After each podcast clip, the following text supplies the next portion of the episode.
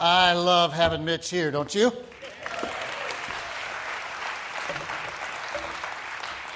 And just for the record, Mitch, this is Westridge, so we don't assume it's a pop can. So,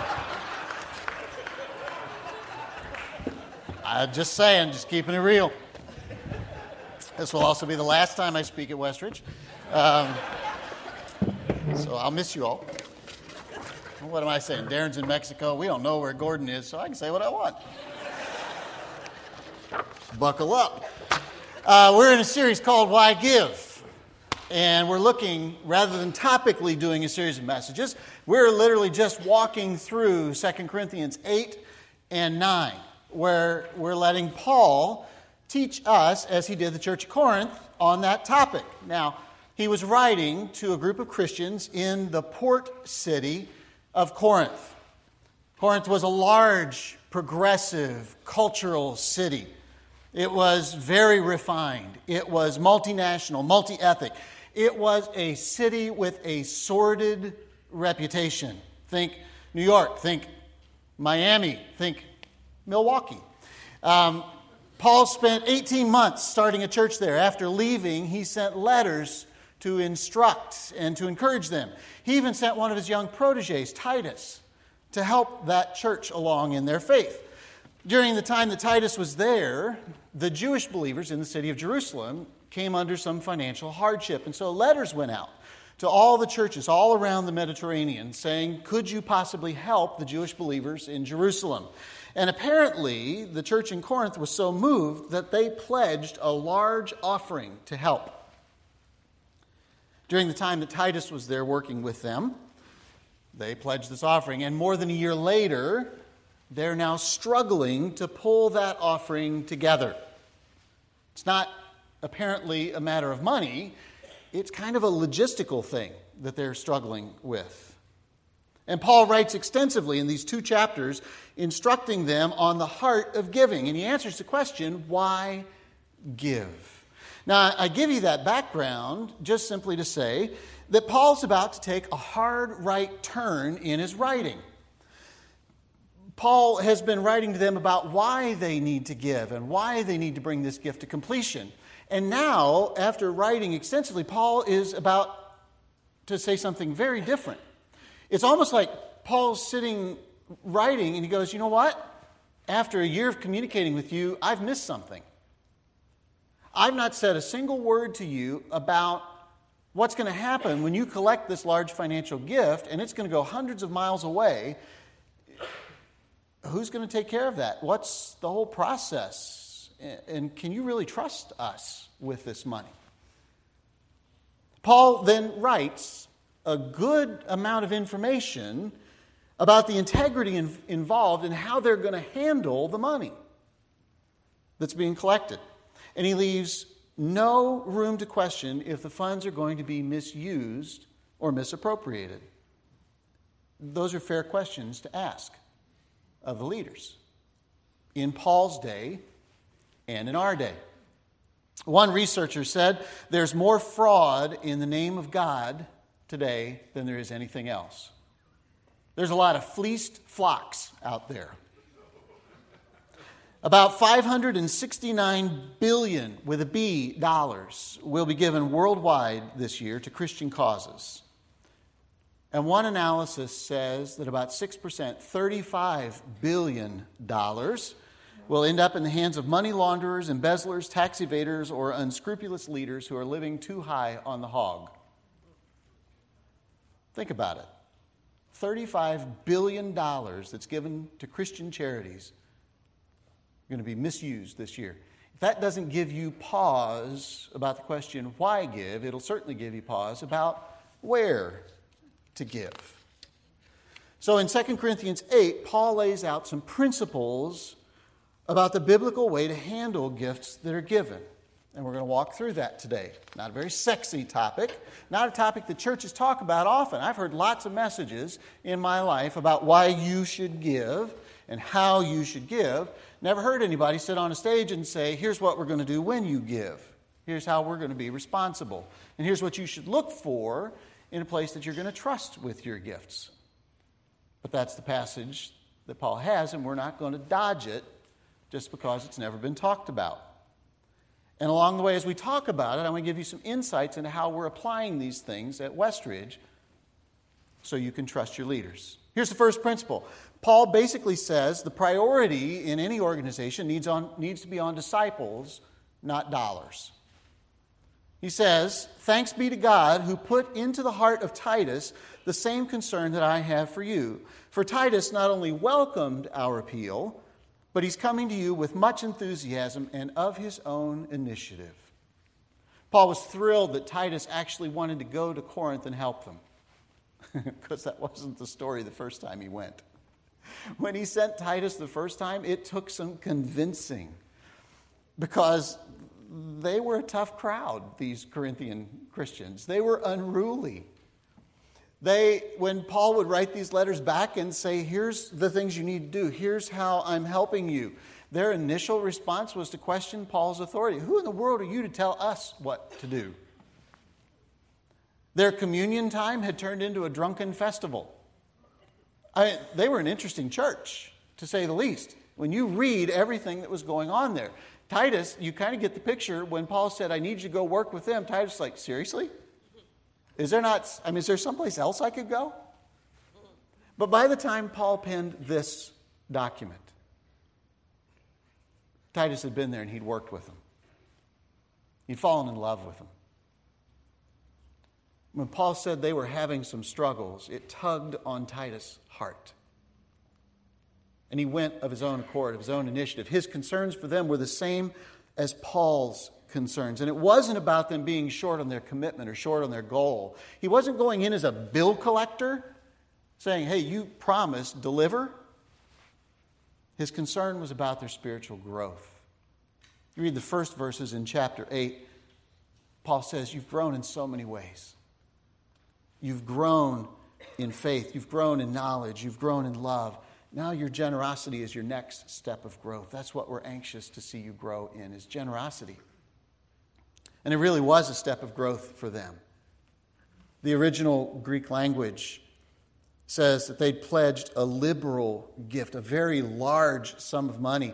And even in this affluent culture that they were in, the language indicates that this was going to be a stretch for them to give this much. And then throw in the fact that this was an eclectic group of Gentiles, non Jews, who were pledging a gift to the Jewish community in Jerusalem. What you have is aid being given between two ethnic groups that had been enemies for hundreds of years. Incredible growth. So let me say the first principle again.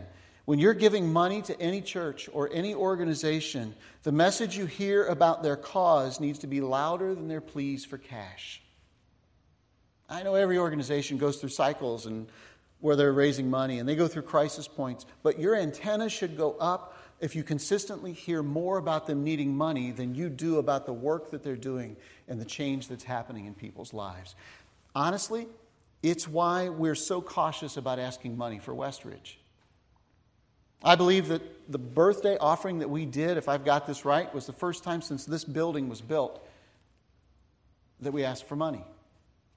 And I know that it's the first time that the church has ever asked for money around the general fund. It's just not something that we do around here because of our sensitivity around this. I was thinking about this, and even last year, I don't know how many of you were around or if you even remember this, but late October last year, we were something like fifty or sixty thousand dollars behind in general fund giving. It's a lot of money for a church our size. And you may remember what happened. We had a commitment to the Uganda Orphans Choir to come in in the first part of November. We honored that commitment. Not only did we honor that commitment when we were really far behind in our budget, but we set up a table in the atrium area and said, We'd encourage you to sponsor orphans. An unbelievable number of you made a monthly commitment to sponsor an orphan in Uganda. And we took a love offering for them when we were behind on our general fund. We asked for them, we didn't ask for us.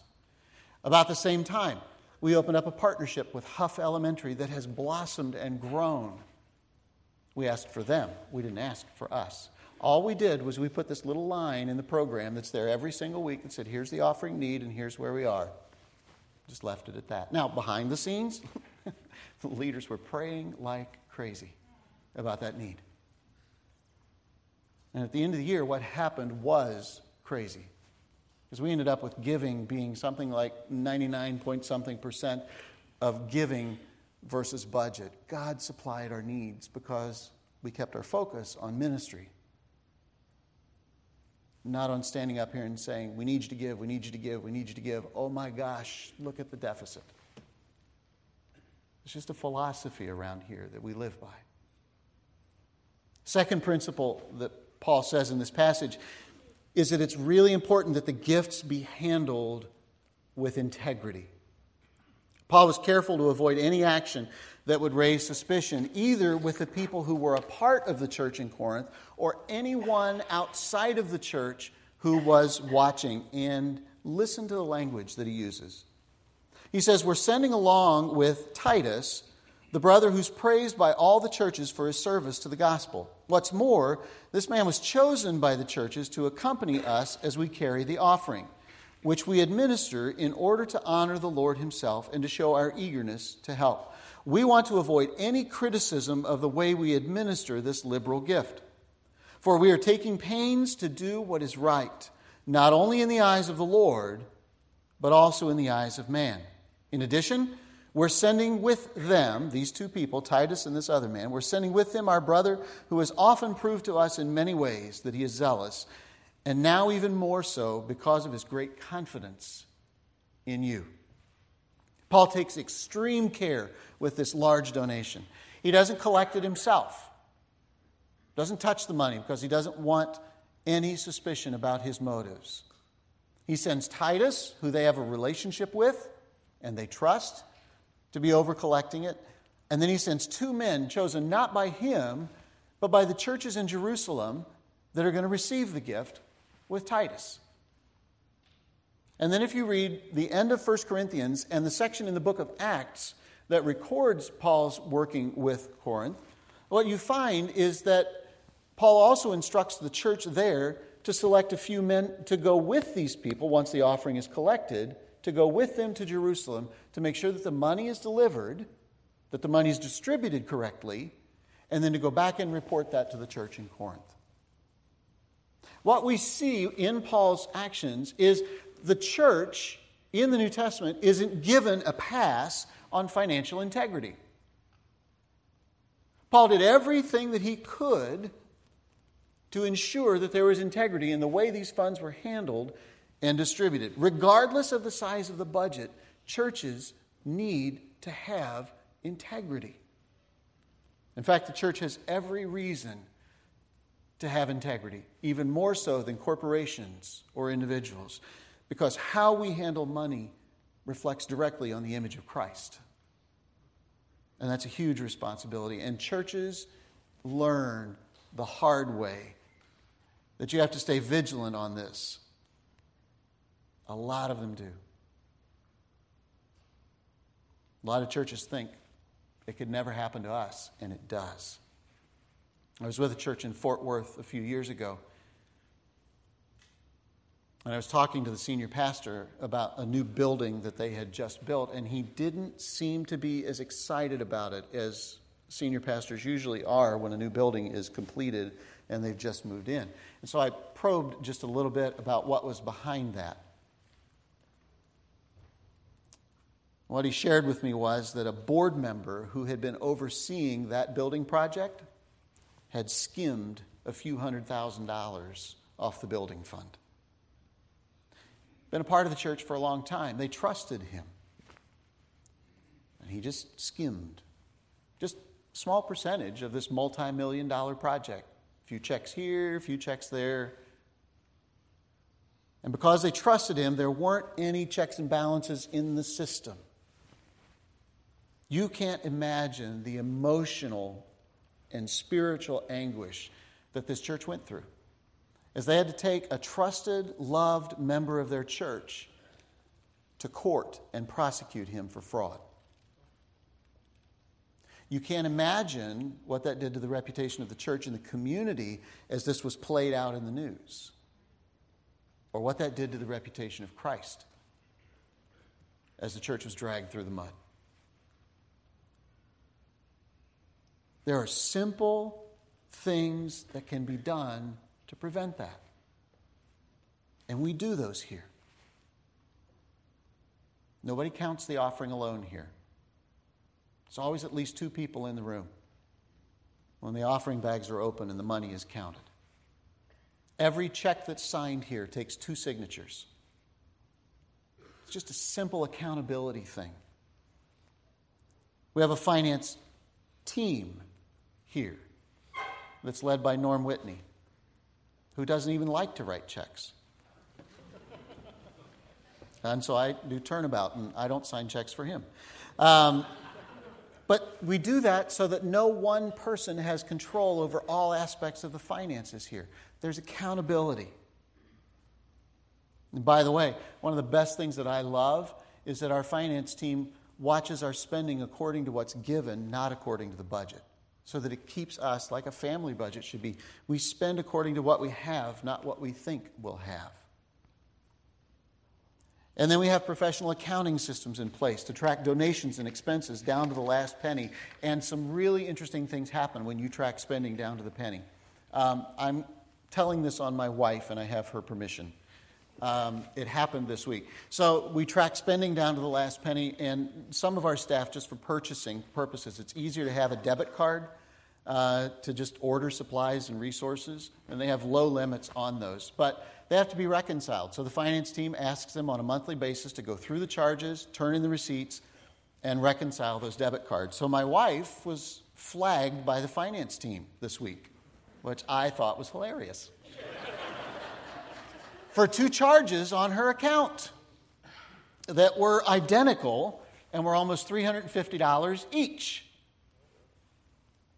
you're in trouble. So she looked at them, she, she couldn't even make sense of the print on those. So she called the card company and said, I just have a question on these charges. And I was sitting across the dining room table at home on Monday morning when they started explaining to her what the charges were for, and I watched the color climb up her neck and across her cheekbones, and in her face she went, Oh my gosh, oh my gosh, oh my gosh, no, that wasn't me. I never used an escort service.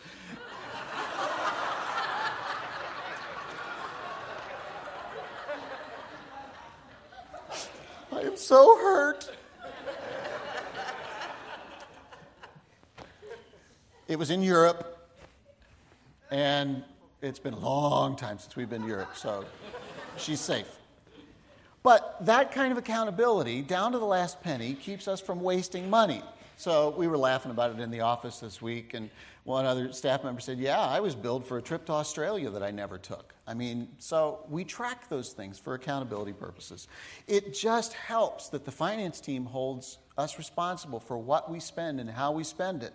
The leadership team holds the finance team accountable. We watch those things, we look at reports every month. And, and, the leadership team is held accountable by all of you. We're always open to dialogue. We may not have the answers for questions that you have when you ask them, but we'll talk. We'll find the answers. We'll come back.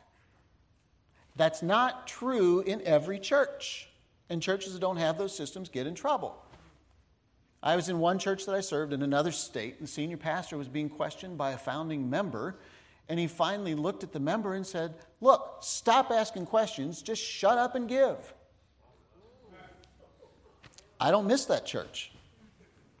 And if you ever find yourself in a church like that, run, don't walk to the nearest exit. And you might hold your wallet while you do. There needs to be accountability. There needs to be openness. There needs to be integrity. And every leader in this church takes seriously the financial responsibility that's entrusted to us, not just by you, but by God. As Paul said, we are taking pains to do what's right, not only in the eyes of God, but in the eyes of man. And we work hard to make sure that every gift that's given is handled with integrity and is invested wisely to impact hearts and lives in this community. Every last penny. Third principle is that gifts need to be handled by trusted leaders. Trusted leaders. Now, we only know the names of one of the three men that was sent by Paul to Corinth, and that's Titus. But Paul gives uniquely high praise to all three of them. He says, As for Titus, he is my partner and my co worker among you. And for our brothers, they are representatives of the churches and an honor to Christ. Titus is the only one that Paul names, and he says he is a partner in this work. He was a Gentile convert to Christianity. And Titus was so deeply touched by the gospel that he devoted his entire life to ministry and spreading the message of God's grace. He's kind of Paul's special ops guy. He hangs with Paul, and if there is a difficult, you track his story, if there is a difficult church, a difficult assignment, Titus is the guy that Paul sends in, a strong leader. He's been proven in the trenches, he's proven in Corinth. He is the only one in all of Paul's writing that Paul refers to as a partner in ministry. The other two men don't get named, but they're given equally unique and high praise. It's thought that this letter was written and sent so that it would arrive in Corinth about the same time as these three men. So it would be read in front of the church just like this, and they would know who these men were. So Paul says, These three men standing in front of you, Titus, he's my partner. These two guys, they are an honor to Christ. Paul doesn't say that about anybody else that he writes about. They're an honor to Christ. These men who went to Corinth were chosen not because they were number crunchers, not because they were strategists and could get the offering done. They were chosen primarily because of their character and their integrity in their relationship with Christ. When it comes to managing a church's finances and leading in that area, it's crucial to have trusted, mature, godly people leading. Not perfect people, but people who love God deeply and are living authentically. And we are blessed to have a finance team like that here, with Norm Whitney leading it, and Bruce Dilling, and Jimena Plazola, and Nicole Moore on that team. We have godly, mature people leading us in this area, and they're backed up by the same caliber of people on our leadership team. Fourth and last principle Paul comes full circle. He comes back to the church as a whole with direction on how they can get behind these high quality, high integrity leaders. And he says, show them a little love. He says in verse 24, show these men the proof of your love and the reason for our pride in you, so that the churches can see it. Another translation simply says, Show them your love. Paul says to the church, I want you to love these three men who's, who have been given the task of leading you in a tough situation. Love them, support them, follow through on the growth they are there to help you do. We have some amazing leaders here at Westridge. We really do. 98% of them are volunteers. In fact, if you're new around Westridge, one of our core values is that we're volunteer driven. We intentionally have a low number of staff here. It's on purpose. So, odds are, if you see somebody leading something or serving in some area, they have a day job. They don't take a paycheck from the church here. They don't get any money for serving on the finance team, on the leadership team, for serving with our kids on Sunday morning, serving the cafe, on our compassion ministry, any of that. I was thinking this week if we applied Paul's words here, what would it mean for us as a church to show a little love to those who lead? Simple ways. I think one of the first things we could do is pray for our leaders. Just pray. Put a sticky note on your bathroom mirror, on your refrigerator door, on the windshield of your car to remind you to pray for the leaders of this church. There's a list of them in the back of the program. There's web on the website, there's a list of the ministry teams, even without knowing their names, just to pray for the people who lead those ministries, that God would give them wisdom and insight and courage as they lead our church. Pick one or two and pray through the week for them. You could send them an email. Or if you're one of those people that still writes notes, write them a note and encourage them. I'm not asking you to do that for me, I'm asking you to do that for them, for the other leaders in the church. Or if you see somebody leading or serving today, thank them. If you go pick your kids up from Westridge Kids today, just say thank you for the time and energy that they invest in leading in our church. Or the greatest encouragement you could give to those leaders maybe, to step up and serve beside them. Throughout the birthday series and this series, I've been amazed by the number of you who've been motivated to step up and say, you know what, I've been attending here for a while and I think I want to just get in the game. I want to just begin serving, find a place and serve, contribute, put a stake in the ground and say, this is my church home and I want to be a part of something. I may not know what that is, but I want to start investigating. That's a huge encouragement to leaders when you step up and get in the game. You may have other ideas of your own, but whatever it is, take some time this week to encourage leaders to show a little love. Look, I'm fully aware that this whole series that we're doing on Why Give is countercultural. To give consistently and generously to God is it's an upside down, inside out way to live. When you look at your budget, when you look at your bills, when you look at the debt and habits that we have in our lives, and you hear the messages from our culture about consuming, and you put that against what we're teaching in this series, it can be hard. And the last thing you need is for leaders in a church to do something stupid or unethical that puts an additional obstacle in your way to giving. Something that makes you question if you should start giving or increase your giving or continue to give at all. It's already hard enough. So if you've been burned by a church or a situation, or if you have doubts or questions, then ask. Find a leadership team member. Ask me, ask Darren or Gordon or someone in a leadership role.